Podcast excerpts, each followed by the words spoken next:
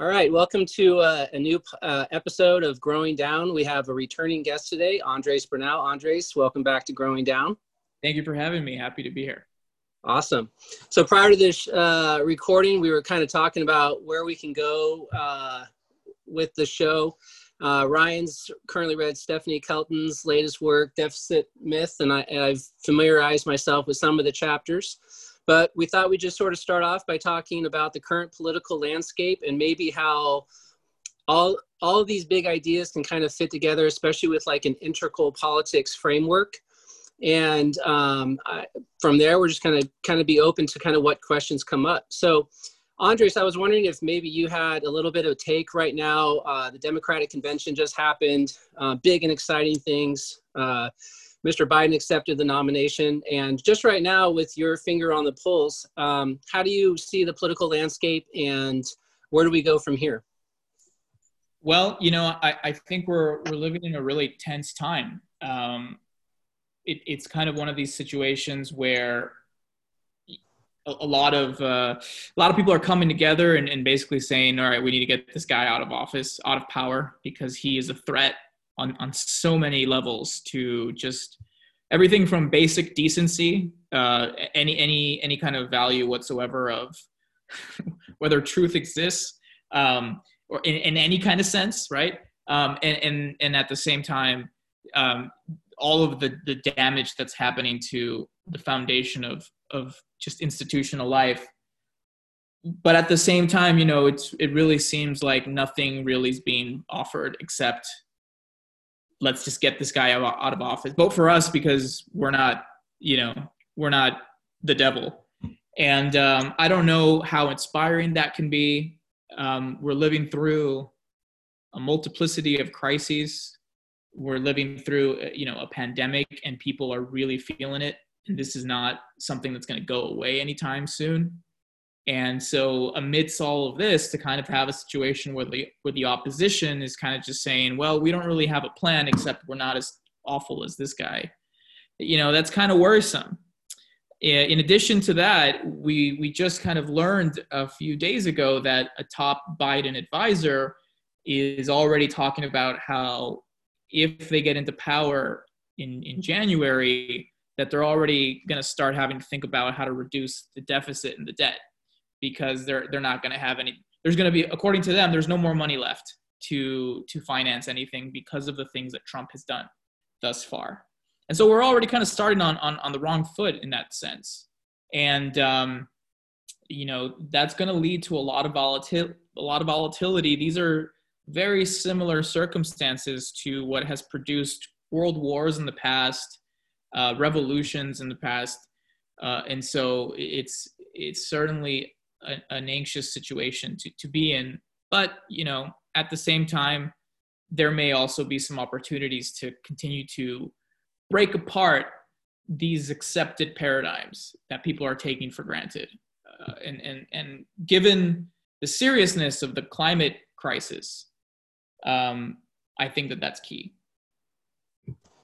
Yeah, that's a, a, great point. And I guess maybe we can, I thought it'd be really interest, interesting to come up like if we, if we had maybe more power, if we had a say as far as what this new paradigm might look like, kind of what we, uh, you know, sort of we, we would envision. Um, do you believe it kind of starts with that conversation around sort of the deficit myth? I, I think that's fundamental because you know my colleagues and I have kind of been developing this idea that at the center of these 50 years or so, what a lot of people call neoliberalism, right, starting in the 1970s and really taking hold when Ronald Reagan takes power in the United States.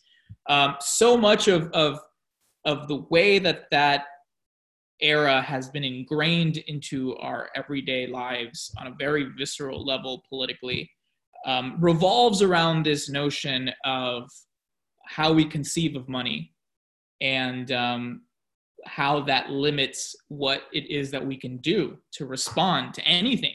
Um, it's, it's really interesting because when you think back to the Great Depression, a similar debate was happening around the gold standard and you know Keynes and John Kenneth Galbraith and some of these people were really starting to challenge the common sense around accepting that the gold standard was just like this thing that we had to have that it was the best way that it that you know it facilitated free trade across the world and it was the only way to have sound finance and um, it was maintaining the, the the global economic order and whatnot you know when really it was kind of like this british imperial system that had been set up to force the entire world to enter into a certain free trade agreement uh, that kept breaking down why because like it limits what you can do if you have some kind of you know artificial uh, scarcity uh, around your money and your capacity to mobilize production on things, mobilize the provisioning of needs. And so in, in that era, you know, we, we had some victories around that. We were able to mobilize um, to provide a lot of relief and a lot of investment on things. And that's kind of like the New Deal. Um, unfortunately, a lot of that too happens because of the war and um, the excuse to go to war you know happens to be one of the reasons why we kind of put that stuff aside and really mobilize so today we kind of find ourselves in a similar situation where our our entire political consciousness is kind of organized around taxpayer money and um, uh, you know, and finding ways to finance things and worrying about the deficit and how the debt's about to make the country go bankrupt any second now, um, and uh, you know, buy gold, return to gold, right? These things are kind of so still ingrained in the way we think about things, and it's only been the last couple of years where, because of a lot of the MMTers and people like Stephanie, that's just being uh, challenged up front, and and that really, I think, summarizes our strategy because we we have we know some people who, for example, understand that that a government doesn't function like a household and some of these things we've been saying, but they just think that the public isn't really ready for that and that we just have to kind of concede this battle for now. Um, our our strategy is a bit different. We just want to go head on and take take these these myths head first and be like, no, that's just not how it works. Um, and in doing so, hopefully, um, kind of expand what what the public imagination can be about you know the, the purpose of the polity right? The purpose of this society that we all occupy.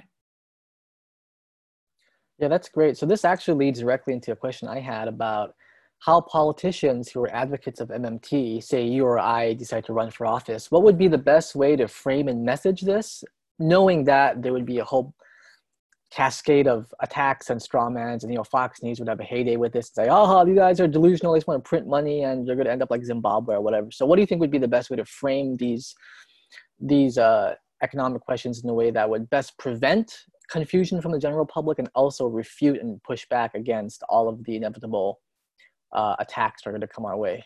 Yeah, that's that's such a great question. I mean, you know, there's different there's different um, contexts and situations where different our debates can happen, right? Um, going on the news and communicating with the public is not the best place to have like the technical, you know, debate about all of the different aspects of central bank operations, for example. But uh, you know, I think that right now the, the deficit and the debt is kind of like this empty signifier where people project all of their economic insecurity onto this thing called the deficit. So even if unemployment or low wages or or you know the different ways that people are suffering right now um, have nothing to do. And in fact sometimes are the opposite of the deficit. That's what kind of they project it, it to be. Oh it's, it's it's it's the deficit right? Like it's very easy to reduce everything to this one kind of boogeyman. And i think the big reason for that is because um, nobody has tried to challenge it. That you know, you have a bipartisan consensus from really from Bernie Sanders all the way to Ron Paul that everybody just agrees that this thing is true. Um, and so what we've kind of been organizing around is to just say, you know, to push forward the idea that we need to start talking about what happens when you start spending.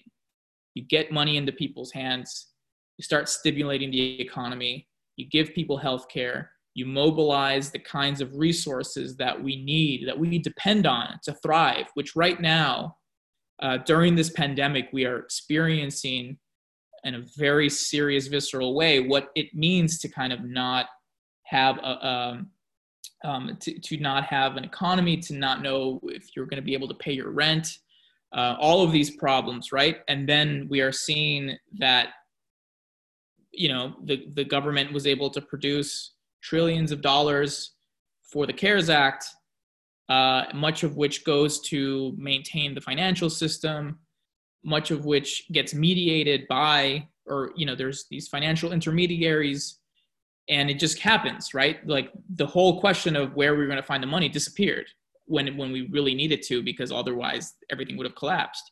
Same thing that happened in 2008 with the great financial crisis and the same thing that happens whenever we want to escalate or expand the military budget so i think pointing out that republicans and um, re- republicans already kind of understand this, even though their rhetoric is something else. When they want something for them, they just do it. And if we're talking to a, a, community of progressives or liberals or just working people who who are afraid of this, we say, look, like when it comes to the military, when it comes to bailouts, when it comes to tax cuts, this question isn't even on the table. But when it matters to the things that are going to make your life more stable and more decent, so that you can then go have more economic freedom so that you can maybe start your business uh, or so that you can um, you know engage in commerce in a functional way it's not there right? I mean it's very difficult to have an economy when people will go potentially bankrupt if they get sick or if they get cancer. Uh, that, it ruins lives right? That everybody gets told that you have to go to school uh, to kind of have in, in statistics show that you are your opportunities to get a relatively uh, decent job go up substantially when you have a certain level of education or whatnot. Um, people some people just want to learn some people just want to like you know develop their mind in certain ways. You can't do that unless you go into like crazy debt. Uh, and so just it seems like to participate in society you have to take on all of this private debt. And the things that would stabilize that or provide public goods that basically say no for these fundamental things you don't have to participate in the market because that's not what will make the society stable there's no money for that. Uh, so you know to answer your question i, I think that just saying uh, speaking to people very frankly uh, and saying that when it comes to things that have nothing to do with your with average people money is spent like crazy uh, but it's only not there for these very important things and running with that and trying to you know showing people what happens when we win. Like things get built. Infrastructure gets built. Healthcare gets provided right uh, i think that's the way to do it yeah last time we were also kind of talking about maybe why you thought you know bernie lost and i remember we talked about there was an incoherent narrative right this lack of a vision as far as what this actually kind of would look like. And so some segueing into this a little bit, it kind of, you know, the whole debate on and on some of the shows we've been talking about socialism versus capitalism. And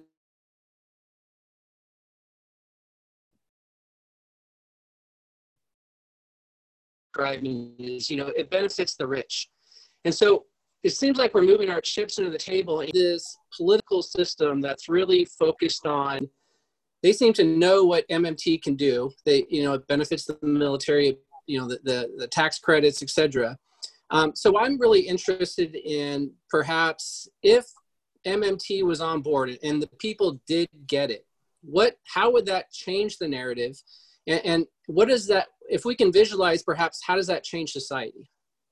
Yeah, I think it moves us away from this internalized culture and mindset of scarcity where everybody thinks that you know it, nothing can happen unless they lose something nobody else can you know we can't address the history of like racism unless i'm worse off if i'm not a, a, a person of color or whatnot right um, if if i have some kind of professional career or whatnot working people can't have health care because that's going to make me worse off and poorer it's it's that scarcity mindset around the notion of commodity money and private money that is driving a lot of these problems. Um, and even even under the progressive narrative of okay, if we tax super rich, then we can have some of these things. I mean, not only does that kind of create a, a an enclosed political space of what we can actually do because it's only it's only what's already there, right? It also uh, implicitly forces us to have to like keep producing rich people so they can keep paying for our things and and that's like also a losing strategy in the big picture as as, as well right um and uh yeah i mean i, think that that's just not gonna that's not gonna get us anywhere. Um and, and it kind of misses the point of of a more transformational kind of goal where it's not just about you know the typical conception of a welfare state where the market economy produces inequality and then you tax the people who made it the best so that we can have kind of basic standards for everybody else. Um, it's about how you use resources to begin with and for what purposes so you know I, I'm, I'm i definitely want to tax the super rich i don't think billionaires deserve to exist i think to become a billionaire you have to be part of an extractive exploitative industry or in some way you have to monopolize something so it's not like you know the, the, the oligarchs that exist. It's not their hard work that gave them that level of wealth. It's the way that their position in society has some kind of control over industry or work or um, markets themselves, things like that, right? So, yeah, I want to tax them because they have too much power.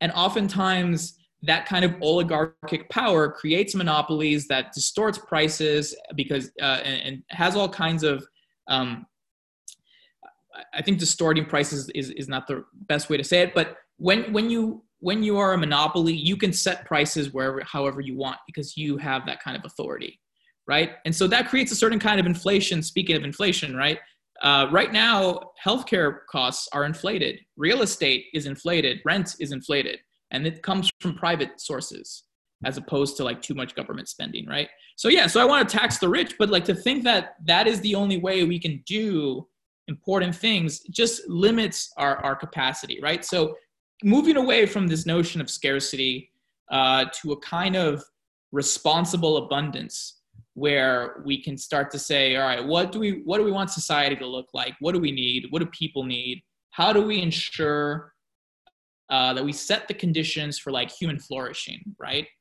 Uh, what kind of resources do we have that we haven't been activating yet, right? We have a lot of people who are homeless, a lot of people who are like, you know, working in precarious jobs, getting barely getting by, a lot of people that are unemployed. Um, we have a lot of space. We have a lot of just, we have a lot of resources that are not fully being developed. And we have a lot of things that are being in, I would argue, um, a lot of resources that are being used wastefully. You hey, Andres, can I can I ask you something?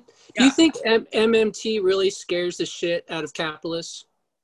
Um, I, I, I think so. Um, well, for one, it kind of like, yeah, I, I would say it it really asserts that we don't need them in the way that we think we do and when we when people realize that you don't actually need capitalists that the the very um, idea that all of the economy and this speaks on this issue of like what even is an economic system can all be reduced to like what capitalists do um, when you realize that that's largely a social construction it's a legal construction uh, it's it's a political decision set of political decisions then um, I think you get to a point where you can really start to um, build a different kind of power and, and invest in the things that are that are really necessary. Yeah, I, I think you know when I when I'm reading more about this, and again, I, I don't really know. I've been trying to read a little bit of Marx and understand how labor kind of fits in this, and how you know maybe even like the accepted unemployment rate is uh, you know capitalists want to have people i think you were saying on this last show that you can you want a pool of people that you can say you don't want to work for you know minimum wage here boom i got 12 million other people here that are ready to come in and take your job so there's you know that kind of builds in this scarcity mindset. And i think you know just thinking about maybe why people aren't accepting this idea is just that there are people in power that rely on this system to stay in power. And and by doing this you're you're actually while you're democratizing the economy, you're also pretty much kind of giving away your power to determine how things should be.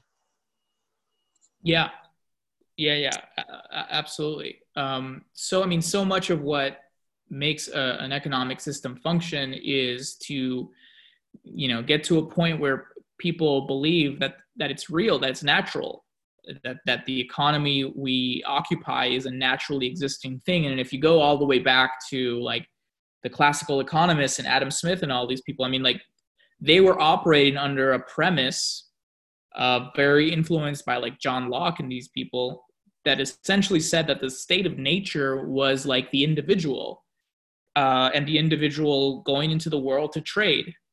And that really has nothing to do or no evidence with like how actual civilization evolved. Um, there, there is really no state of nature. I mean, this is really also where like the big debate and disagreement is with like libertarians. Um, the, the fundamental point of departure for humanity is not the individual. Um, that's kind of very much a cultural thing we like to talk about, but no human is, is like mammals in general cannot really exist and survive outside of social contexts. We simply cannot do that. We, you know, when we're babies, we're unlike perhaps reptiles and some other species, even though to some degree they also rely on some kind of social structure. Uh, we can't survive without caretakers and without a society. And so, um, a lot of what MMT does philosophically is reject the very notion that the point of depart- departure and that there's this like state of nature that starts with the individual. That doesn't mean that like individual dignity or or rights or freedom don't matter. That's that's not true, right? It, it all individual freedom and dignity matters. Um, but how to go about assuring that looks very different uh, when some individuals occupy uh, more power than others, right? You get to this point where to talk about the objective individual starts to look like certain people, while others are kind of like, oh, they're they're not really individuals. And that's kind of been like the story of, of the last few thousand years, where certain people are just denied rights in general, or you can you can create a constitution that says all men are created equal and hold slaves at the same time that's kind of what happens i think when you when you think that like the starting point is just the individual. Yeah that's that's really interesting and kind of um, reminds me of how i want to get into some of the political philosophy uh, very quickly uh, very soon but just really quickly i just have a question about what your ideal tax plan would look like. And my, my curiosity for this was piqued when i was watching uh, delman coates on youtube and when i think he was like for lieutenant governor or something and one of the things he was talking about in his tax plan was he was talking about with, with you know MMT insights, you can actually cut taxes for certain groups, you know, like certain lower income brackets. Um, and what I thought was interesting about that was that he was kind of hijacking like fiscally conservative talking points. Um, yeah. So, do you have any thoughts on that, or what would your ideal tax plan look like? No, I mean, uh, and Delman Coates is great. I think everybody should should hear his stuff. He's doing some great work, um, and he's a fantastic ally. I, I think, like for example, taxing labor is is is like not a very productive thing. I I don't think that we should, you know, continue this whole um, uh, FICA tax. Um, oh, what's the what's the other one? Uh, losing it right now. But um, basically, taxing people's earned income, I don't think is is is that great of an idea. We've set it up payroll, taxing payroll, all of these things. We've set it up to so that we all kind of believe that that's the only way we can have Social Security and Medicare. Um, you know, Roosevelt and the New Deal people, the architects of these systems, they kind of believed that that was the only way that people would feel that they had a sense of ownership of Social Security and, and, and Medicare and that they would protect it. Um, fast forward to today, you know, a lot of us believe that that is literally the only thing that's financing these programs and so we get into debates about like solvency issues and all these kinds of things. But in reality like you don't need to tax people's income or payrolls in order to have social security and medicare. You can just have a government that no matter what happens has to finance these programs out of just responsibility and, and you know human rights or whatnot. Um, so I, I think like I, I would I would say that uh, there's not as much need to tax working people, uh, to tax labor. There's more need to tax environmental bads, uh, to tax pollution, uh, to tax um, really un- obscene amounts of wealth um, to avoid that to happen. And uh, you know, progressive taxation is still something I, I, I support because um, I think I think it still has has a role to play. Um, even if you think about like inflation, there are many different ways to com- combat inflation. There's not taxing is not the only way. It's sometimes not the most ideal way. But even if you want to take money out of the system, it makes more sense that money starts getting out of the system the wealthier you get um, for inflation purposes. So that makes more sense to uh, to me. So um, yeah, I think I think moving away from you know, and I think this is one of the problems with the Democrats, where like they get caught up in this debate where it really feels like the people getting really hit the hardest with taxes are those in like this kind of upper middle class. Uh, I think that's unnecessary. I think keep keeping that relatively stable is is fine. You know, once you start getting into like hundreds of millions of dollars, tens of millions, hundred hundreds of millions, and then billions, yeah, like crank it up right? There's no need for that. Like there really is no need for people to have that amount of power and control over a society. So, you know, I don't really think about specifics too much, but more or less that's how I would approach the problem. Um, another yeah. Oh yeah. Oh, another area I wanted to bring up was the the too too big to fail theory. And and really how does MMT address sort of that issue? Do you mean Meaning like yeah, in banks. So yeah. like right now the the argument is that these are so intertwined with our economy that they can never fail. And so right. there's you know there, yeah, so I was just wondering what MMT how does how does that does it national or is what what is it, how does MMT fit into that theory? It's a great question because first of all, when you understand MMT, you realize that um, the the notion that they're too big to fail and a lot of the justifying logic for like some of these uh, uh, some of these um, integrations of a lot of these institutions, like the the the repealing of Glass Steagall and, and some of these acts, were premised on the notion that we had to do that so that they can continue to invest and provide the you know the, the funds for the economy and whatnot. And that's only true if you believe that money is mainly a private thing, that money only comes from the profit motive or from savers etc. So when you understand that, like, actually, no, like, if we had good fiscal policy and a responsible government, um, if Wall Street collapsed because of they were speculating and doing predatory things, you know, fuck them. Like, right? The the reason right. we're the reason we're kind of screwed now is because we don't have any plan B. We don't we, like nobody is ready to step in and like stimulate the economy and and and, and provide that stability. Uh, so then, okay, yeah, like we only have like these these these mega corporations and mega banks. Um, so that's like the first big insight I would say.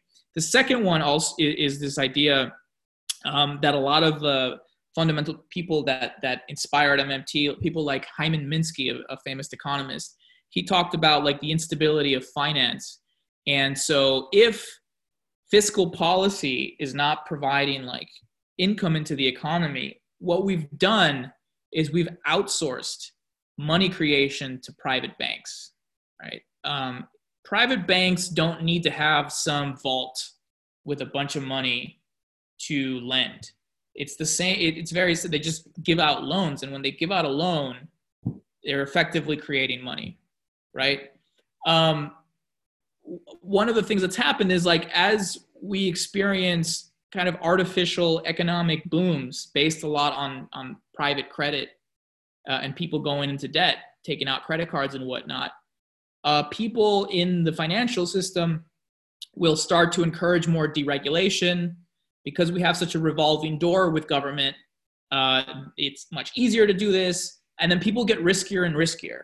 They start to like do sketchier things to try to like push the envelope on how to like increase profits there's a lot of accounting fraud that happens where, you know, two plus two cannot equal five in math, but in accounting, it can. in accounting fraud, it can. And that was one of the ways that the 2008 financial crisis was facilitated.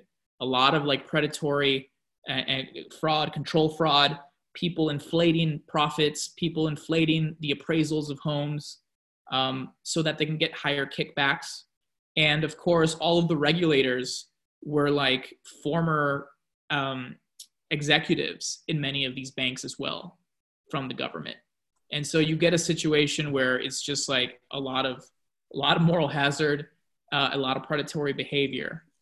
And so, um, in addition to being to, to kind of asserting that we don't need them, um, you know, kind of a deeper MMT project would be to say we need to start regulating banks far more tighter than we do now.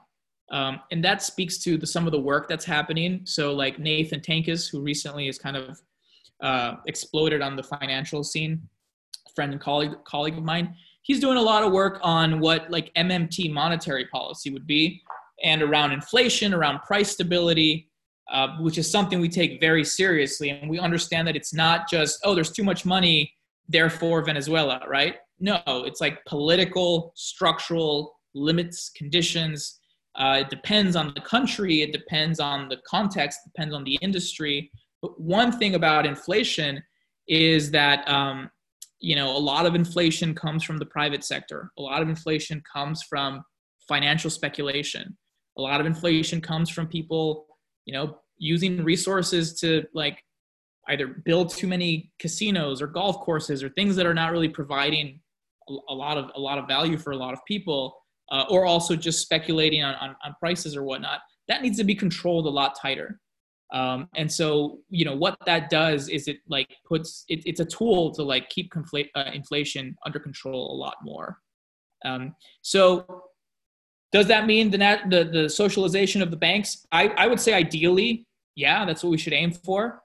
Um, that doesn't mean you can't have private banks. You can have them, but I think like, you know, we have to be a lot more clear about what they're allowed to do because I mean, private banks didn't just grow out of the ground. Like private banks are given authority through a charter uh, by the public, right? So we got to kind of uh, be a lot more, I think, uh, responsible about what we expect from banks, which is in our power uh, as a public to do so.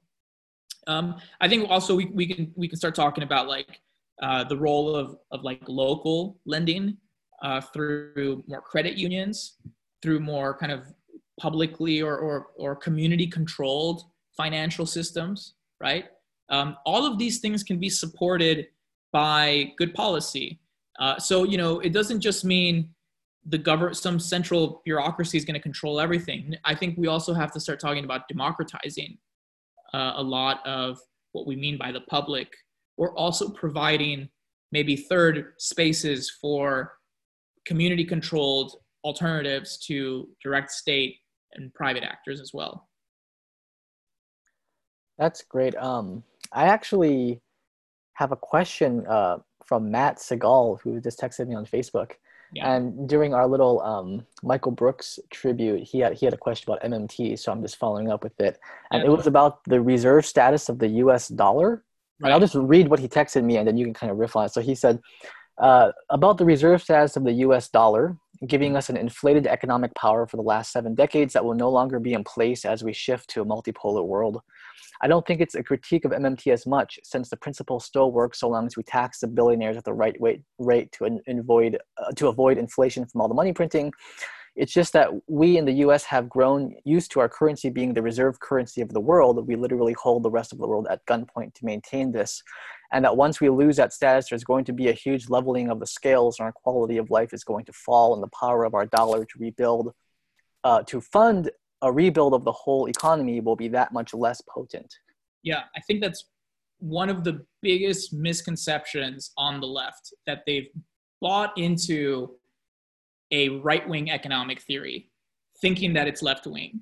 Um, and in a lot of ways, like reifying all of these, like fetishizing money and fetishizing the way money operates, you know, kind of attributing like these special powers uh, without looking at the underlying structural meaning behind some of these things. So the, the, the US having a reserve currency screws over other countries it is a one of the consequences of US imperial hegemony, but it is not the cause of it. And if, does that make sense? It, it, so, I mean, what does having a reserve currency mean? It means that everybody wants to do their accounting in dollars, right? It means that people want to sell us their stuff. That's okay if that were not to be, if the whole world didn't want dollars to sell us their stuff, that would not mean that some huge collapse would just come out of thin air and that all of a sudden the dollar would not have any value. You can do whatever you want in, in the United States with dollars. You can mobilize whatever resources we want with dollars, period. Right? There's kind of like this very weird misconception that we won't be able to do anything if the if it weren't the reserve currency we would be better off if we were not the reserve currency. Um, when the British pound was going to not be, was, was kind of in a battle with the US dollar over reserve currency status, a lot of people in the UK were like, yeah, good. Because being the reserve currency has also facilitated a lot of the industrialization of the US. Uh, we've invested a lot less here because we've just allowed like everything to get outsourced. And part of that has been kind of creating this like reserve currency status for for for the us dollar. Um, so you know for me like it, this really starts to get into like weird conspiracy theory world where then we start talking about like the petrodollar and and and and you know i think a lot of it is well intentioned. Um, i think we absolutely should be anti-imperialists but I don't think the economics is really there. And a lot of this is kind of just you know, in a lot of ways playing into weird Ron Paul conspiracy theory myths about about what money does. Um, so, I mean, we need to think about like, you know, what is the role of trade, um, international trade in particular. Do we just want to like everybody trading with everybody because it's just good on its own on its own terms? No, I don't think so. I don't think just free trade for the hell of free trade is, is good on its own terms. I think we need to talk about uh, obviously fair trade, but we, we need to talk about like, all right, what, how we're we going to meet the world's needs? How are we going to meet our needs and how, are, how is the world going to meet their needs? So I do a lot of work and I think a lot about like Latin America. Uh, I'm Colombian myself. So, you know, I think a lot about how does MMT apply, which is like one of these weird criticisms that we get where it's just like, oh, it only works for the US. It's like, no, it's a framework. The framework gives us different insights for what like Latin America or the or the global South looks like. So in the case of Colombia, for example, you can say Colombians have a peso. They can spend as much as they want of that, right?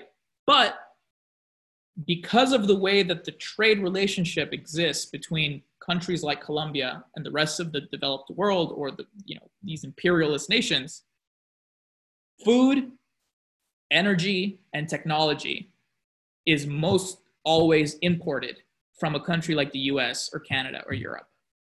Even in countries like Venezuela that have like oil reserves, they're not refining it themselves. They're like cheaply exporting it and then importing like the expensive value added stuff.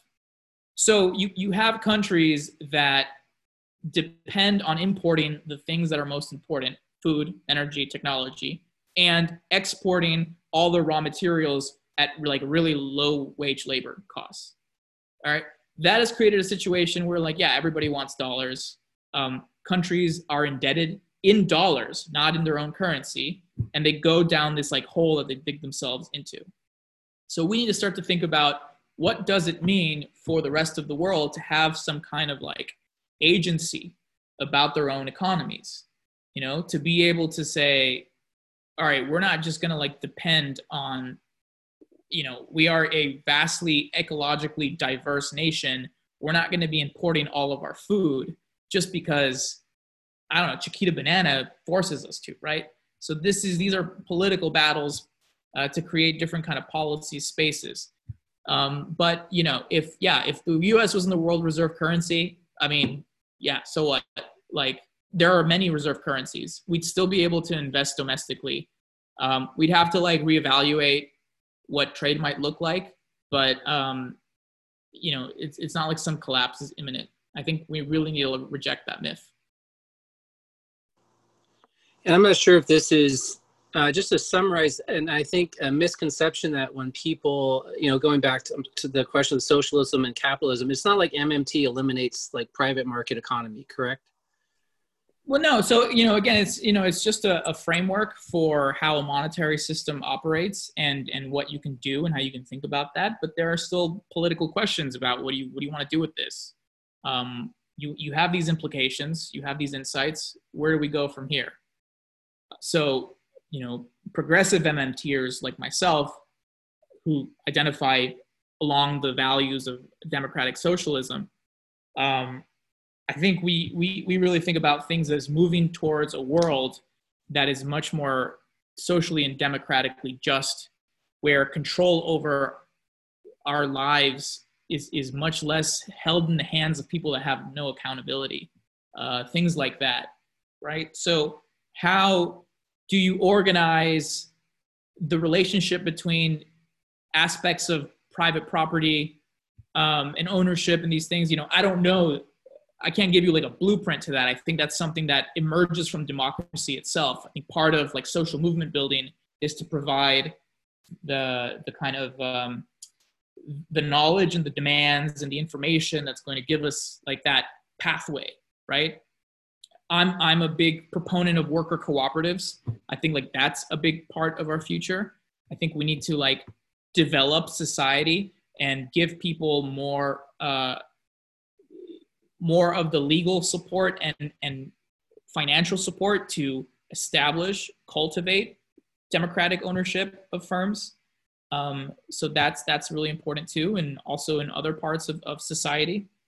So you know it's it's not i don't think like any viable uh, political solution is something where you snap your fingers and private property is gone as we know it.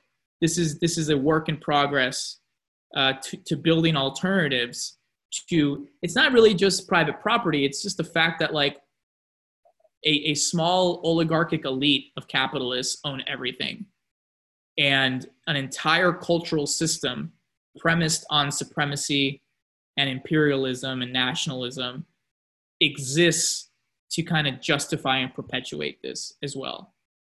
And so um, that's that's some heavy stuff. You know, that's some heavy shit. we got we got our work cut out for us. Um, but it's like it's kind of like an ongoing it's an ongoing fight. But I also want to kind of point something out that that MMT brings to the table, and uh, it comes from a colleague of mine named Scott Ferguson. And um, he talks about how we've kind of gotten to this point where we only think of politics as like battles for power. And we've forgotten something that was very present during Greek, ancient Greek times and uh, medieval times as well. And he calls this the politics of care or the politics of maintenance. And for him, this is essential, where um, you know politics involves power, but it also involves care and it's kind of like this ongoing reproduction of like the good life right uh, and so his one of his critiques is like the the historical process of modernism of modernity has like pushed care into the shadows has foreclosed this idea of care and only focused on power as if politics just involves a bunch of like different agents clashing against one another trying to take control. You know even the proletariat versus capitalist uh, dialectic here involves this just like this this battle. And it's like okay the idea is like once the proletariat takes control of power at this like very important point which is the material the means of production then like we will bring about this new world uh, you know, Scott provides a really important critique to this to kind of say like politics doesn't can't be reduced to like this one point of like where um, uh, where society kind of all comes down to like gravity, uh, which is like the means of production or whatnot. That doesn't mean like we don't we shouldn't talk about or worry or or discuss how to best organize production work, but it also means um, we need to think about what happens, what he calls at a uh, politics at a distance, which is like this idea of the polity prov- uh, provisioning investment provisioning money at a distance for caretaking. So, for providing healthcare, for providing education, for you know organizing to do different things different projects the arts all of these things um, are critical to a good society. And so i think like bringing back this idea of care which scott sees as like most embodied in a public understanding of money uh, is a big part of like building some kind of anti-capitalist or post-capitalist politics. Yeah i think that really fits well with the idea of integral politics where you can bring in these other things that maybe don't really have a seat at the table. And especially if you don't speak sort of this material language of economies and you know it's just like you're, you're it's sort of dismissed as sort of not important or pie in the sky stuff. But i think what's fun at least what this conversation could be like is once you can kind of what i think when i read mmt is that it can it, it's an argument for how you can provide you sort of raise the floor. You, you you create that safety net where you can provide education healthcare the very foundational things so you can like you said at the beginning of the, the podcast begin to flourish. And then it becomes really fun about what this society you know can actually look like once you sort of uh, can do that.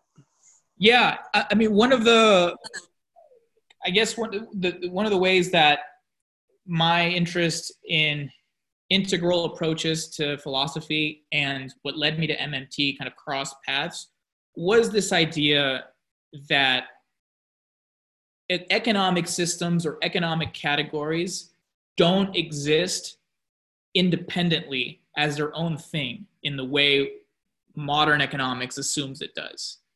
Uh, and even materialists kind of make this assumption that like you know the thing that drives history are material conditions. And everything else is kind of like this byproduct of that.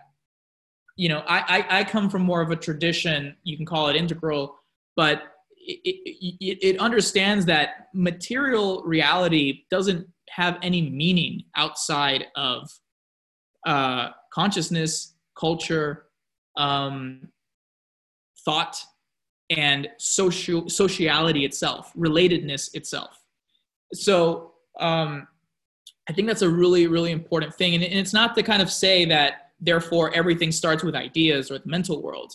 It, it, it actually rejects that binary altogether. It's, it's not idealist versus materialist. It's, it, you know, it's the very process of social being is this constitutive nature between language, sociality, ideas, and the material together. Um, and that's kind of really where, where I come from and where I approach this work. And, you know, MMT emphasizes that in addition to some of these um, kind of fights over political participation and, and work and labor, there's, there's a kind of affective or conceptual labor that comes in the process of investment and policy creation, right? It's like these, these conceptual affective battles over like what laws do we want to create how do we provision meaning to our polity? And what do we want to invest in? And that those are just as important as like the you know so-called material instances of reality itself right? Like poetry i mean it's funny because like we, we've been in like all of these twitter debates recently with with people that kind of like scoff at like poetry or these other things as like you know being these superfluous ideas that have nothing to do with the reality of the base of the economic base. And i think that's a real unfortunate problem that quite frankly has a lot of fascist undertones to it. Um, you know so yeah i don't know.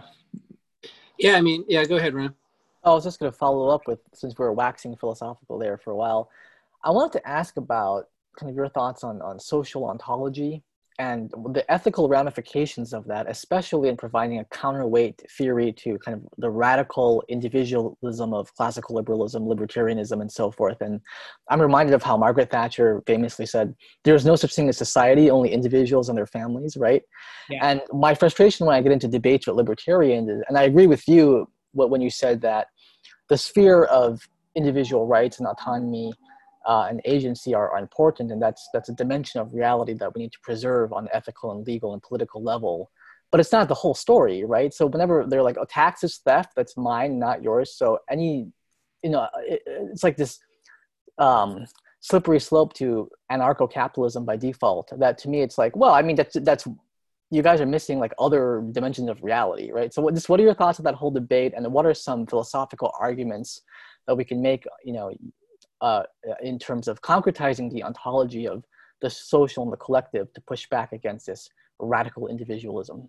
Yeah I, I, think that's really key and and the work of, of scott ferguson really focuses on this. His book is called declarations of dependence which is like kind of a, a cool little spin on declaration of independence. And uh, some of his students have gone on to, to his former students have gone on to produce a podcast called superstructure which is kind of an inversion of the marxist idea of base superstructure to, to tackle this very question itself. And you know for, for them as i was kind of alluding to before the the point of departure is not the state of nature as like this individual trying to survive uh, on by you know in, in, like a battle with other individuals but rather um, what they call dependence ontological social dependence the very fact that we are just always in this social dependent relationship upon one another. Um, that can take many different forms right? Like it, it can be structured in different ways. But no matter what we always lean on one another for something in some way. And um, i think ontologically the bigger question the, the bigger kind of insight here is that it, it, it's never just it, it plays out in partial ways but like you said that's never the whole story all partial dimensions of uh, social reality and somehow connect to the whole as well. So, so, so for like MMT and, and, and the theory behind it, which is in in a lot of ways a legal theory, it is kind of saying that in whatever way that we participate politically with the world, we are always and everywhere connected to uh, the way the polity creates law and invests money. Always. So, you know, home life in the family. Who built the suburbs? Who invested in the suburbs? Who's providing the credit? Right? That's always uh, just a very creation of like entering into residential domestic life involves the legal provisioning of how you can have a home and all the things involved there. And then the investment part of like who provided this you know space to begin with. Um, and you can go on and on right? The media who's who's providing investment to the media? Is this something we're outsourcing to private banks and private interests or are we providing and provisioning a public uh, service to nonprofit media or to public media whatever right? So you can arrange this in all different kinds of ways but but the idea here is like every single way that we participate in society, we are somehow connected to the social whole. And the social whole, uh, which, uh, which Scott describes as consisting of meta mediums that he calls law and money. Law and money are kind of these, these meta mediums that are always there doing something in, in, in some way. So I think like that's, that's a, a really interesting way of, of seeing, you know, how social systems come about. You think of capitalism, I think a lot of times the left uh, makes what I would think of as a mistake in believing the lies that capitalists themselves tell, like taking capitalists at their word, as if there actually is this thing called capital that is this, you know, like Godzilla like monster that behaves in ways and like it's irreducible and it's just like there in nature. When in fact, there are many, many different legal decisions and um, designs, policy designs, and legal designs that give capital and capitalists and capitalism the form that it takes. But it's radically contingent. It could take on many, many different forms uh, as well. It, it, can be broken down. And that's kind of the, the, the process I think that, that we're, we're trying to get at. So it's like on one hand, what you can do in terms of providing investment for things that we haven't valued and on the other hand too it's like you know um, nathan Tankus talks a lot about coordination rights and how we've structured corporate law and even antitrust law to favor big monopolies and corporations and to make it really really difficult for people to organize into cooperatives and collectives and other forms of doing things. But you know, if we organized and pushed for a policy agenda that provided coordination rights for, you know, collective podcasts to be able to form into entities and get credit and get support, get grants, get legal protection, etc. We could do that. And so that's kind of like what what is being uh, argued for. That's awesome. Just a quick follow up to that. I yeah. have you studied Habermas at all? Yeah, yeah, Jurgen. Um, yeah, I mean, um, I was I was just reading about his attempt to reconcile, you know, the, the classical liberal tradition and the civic republicanist tradition, and and I think it's called like the equiprimordial relationship, where it's kind of instead of it's like a chicken or egg thing, where they both feed into each other, right? We have individuals are fine with negative rights that limit arbitrary uh, power or coercion by the government, but there also is a social system and self-governing democratic process through which all of those laws and regulations and policies come into play. So it's like he's trying to kind of bring a coherence or, or middle ground between these two camps that could be one more focused on an agentic individualist and the other one more collective or Rousseauian, right? And I'm also thinking about um, like have you studied Bruno Latour's stuff at all? A little bit.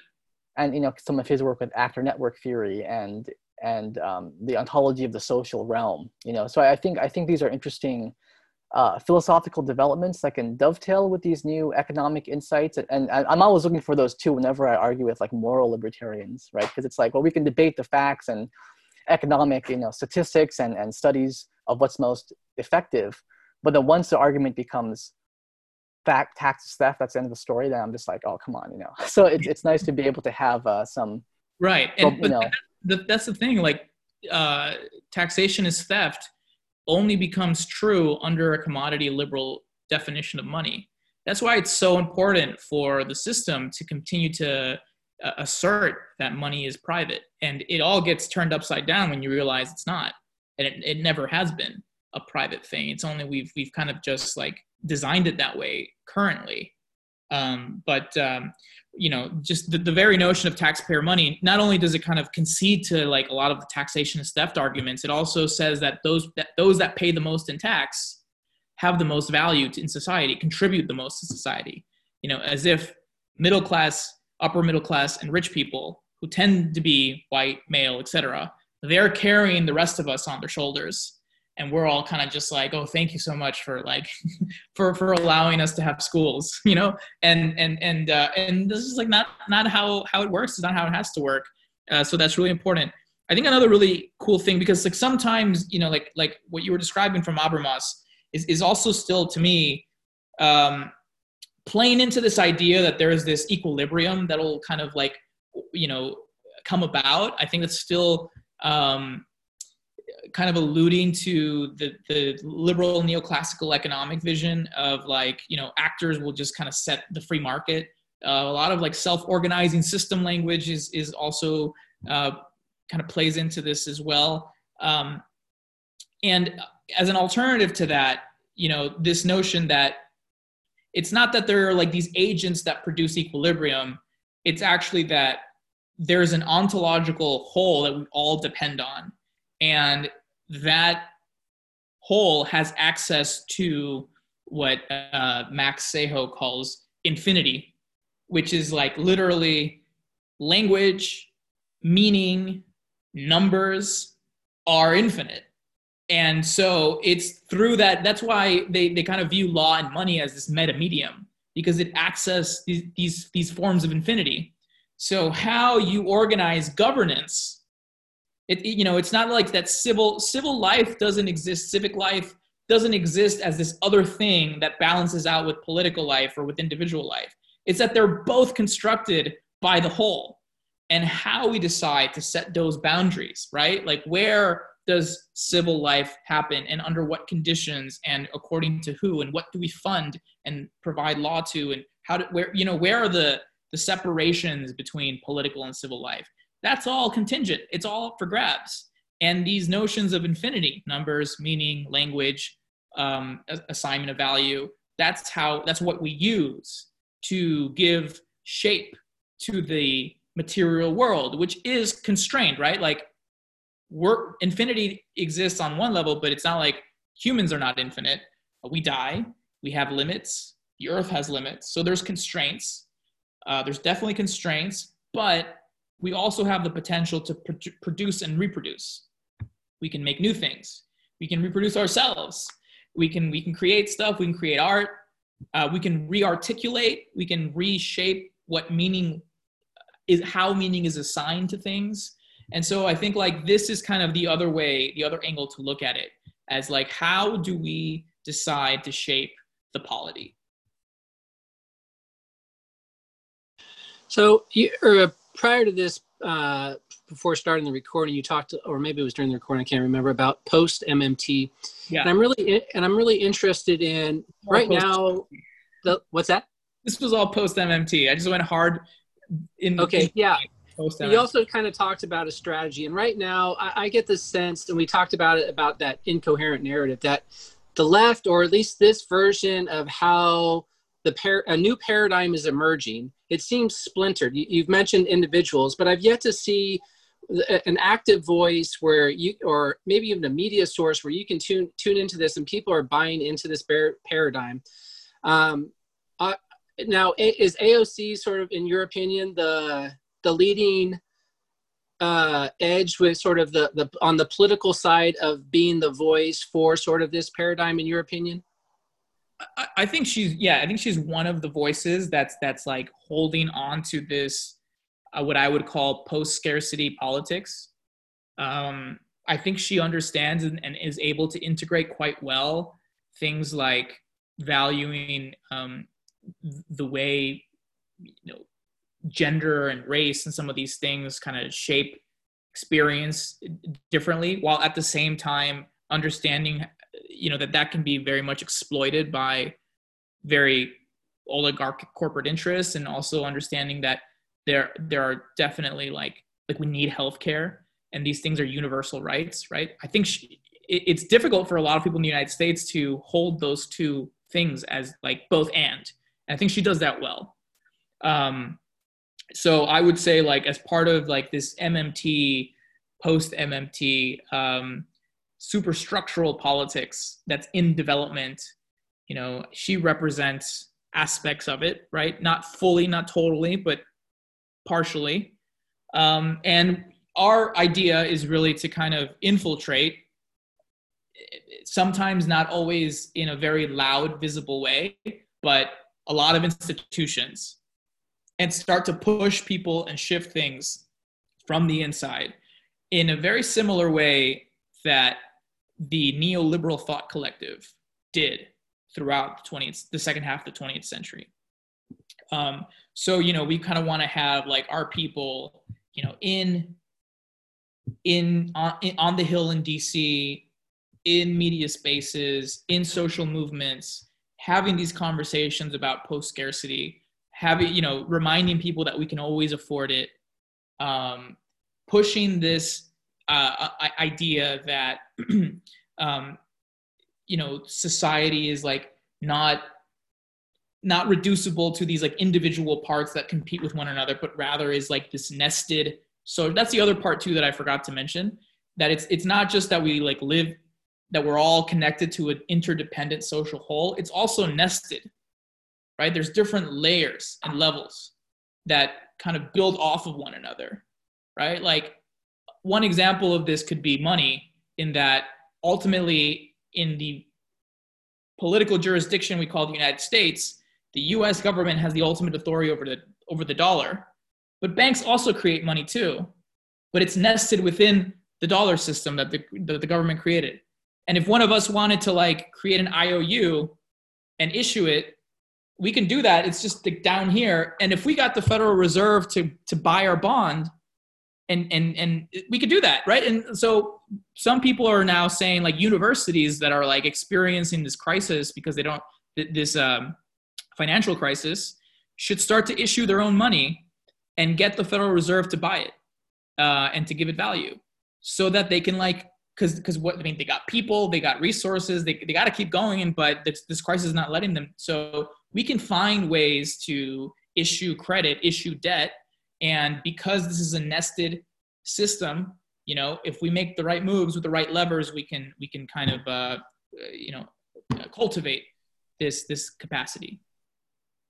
Yeah, and I think that fits well with sort of people that are familiar with an integral background to sort of get that sort of uh, uh, holinarchy. I think is how Wilber describes it. Um, yeah. yeah. So a little bit too. I think you know one of the things we've been trying to do in growing down is bring in you know sort of some, and I think we touched on this episode about a sort of a spiritual, metaphysical sort of understanding of why why this is important. I think you've definitely touched on some of the actual people that are involved that are trying to uh, form these ideas in our society. Um, anything else that you think um, people that people we should know and you talk about we like are you part of this organization is it a secret club like who who's kind of uh, where do you see yourself sort of in the next year? Where, where is your energy going?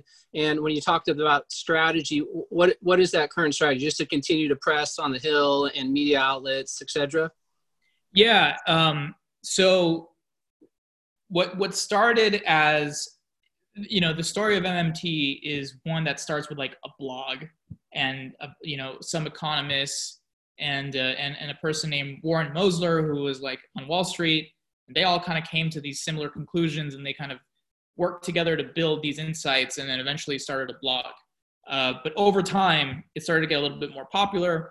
And eventually, a group of, of people, uh, younger people, late 20s, early 30s, uh, tr- organized an, uh, a group called the Modern Money Network. And it started off as a student group. And that's kind of where I was, you know, I joined up at that point. Um, a lot of the takeoff that we've seen in MMT, I think, has happened because of the work of, of this group, the Modern Money Network. Um, a lot of strategic work, a lot of like, let's see the big picture. Um, while some of the left is kind of like all over the place and, you know, saying different things at different times, we've been really consistent taxpayer money is bullshit. Taxes don't finance spending.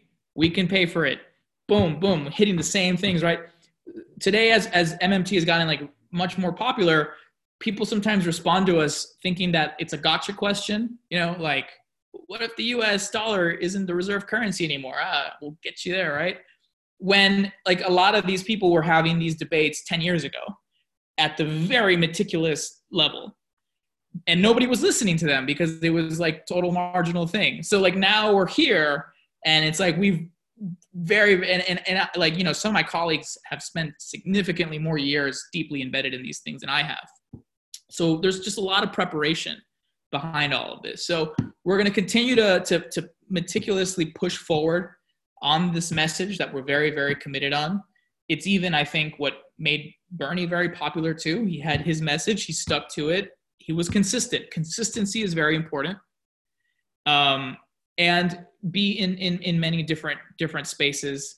Um, so that organization now is kind of like going to give, um, going to give birth to, to some other organizations that are going to be focused more on like lobbying and organizing and then more kind of uh, mainstream think tank research production kind of stuff and just kind of take it to that to that next level.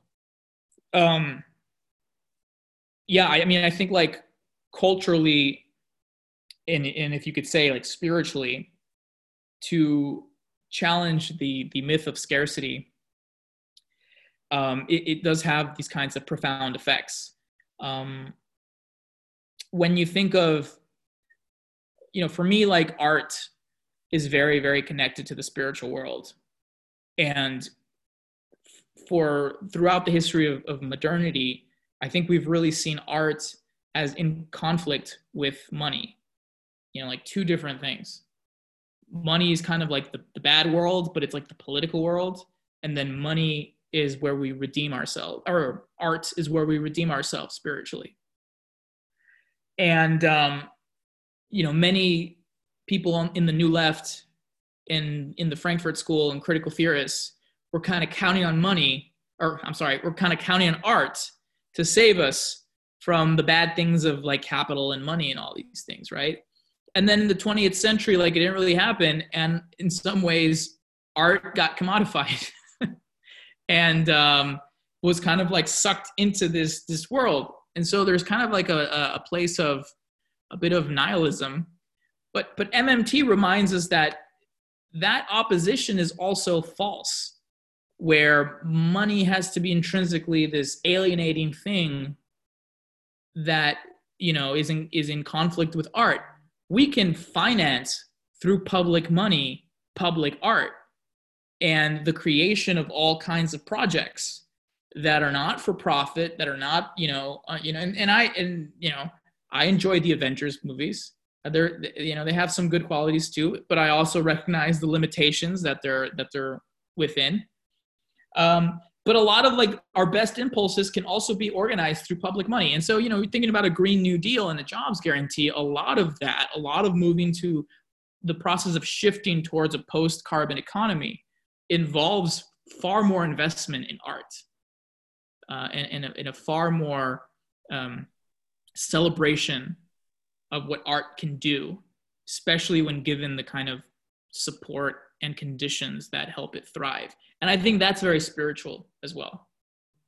Absolutely. Um, beautifully said, Andres. And this kind of nicely segues into my last question, which is about uh, something I'm very passionate about, which is civic engagement and revitalizing democracy and just the public life, you know, in kind of a John Dewey esque kind of a way, right? And so I'm, I'm curious if you can just riff on that and the implications of um, the Green New Deal or Teal New Deal and how that can kind of revive civic engagement and, and public interest and, and trust and also just what are and also you know if you want to talk about some ideas of like some democracy reforms that could take place structurally that could help engage the public more uh, in a time where we're really seeing kind of a breakdown in, in civic life.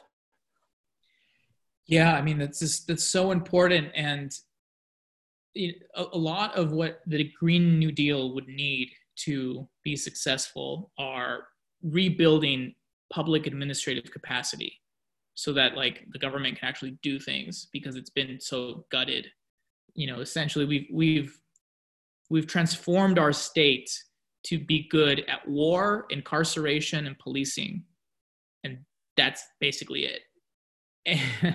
and uh, and we really got to transform that thing into like delivering the goods that we need so badly, right? But like that's not going to work if it's just like this top-down hierarchical thing in all in all circumstances. I think there's a time and place for hierarchy but it's not always right so we're going to also have to need we're going to have to find out how to democratize the state too and that i think can only happen with a vibrant civil society that is like constantly engaged in political life in a way and i think this is key too and, and i think the left kind of lacks this ability in a way that isn't just about burning shit down and again i'm with the rioters I, I you know it, you have communities that have been absolutely devastated and then you set up a Tesla. Like, I'm sorry, right? When you're killing people, when you're killing black people and you know people's quality of life is just absolutely dismal, you know, civil disobedience means you're gonna screw up you're gonna screw with some property. Like, I'm sorry, like, right? I think that that's that's that's that's fine. But we also need to be able to develop a politics of care and of civic engagement in civil life uh, that goes in addition to like when it's appropriate to resist and fight. And that's going to be really, really key as well. Um, so institution building is going to be really important. I think things like participatory budgeting is going to be really important. Sortition, um, um, citizens assemblies. There are many experiments um, you know, even worker cooperatives and kind of the social solidarity economy.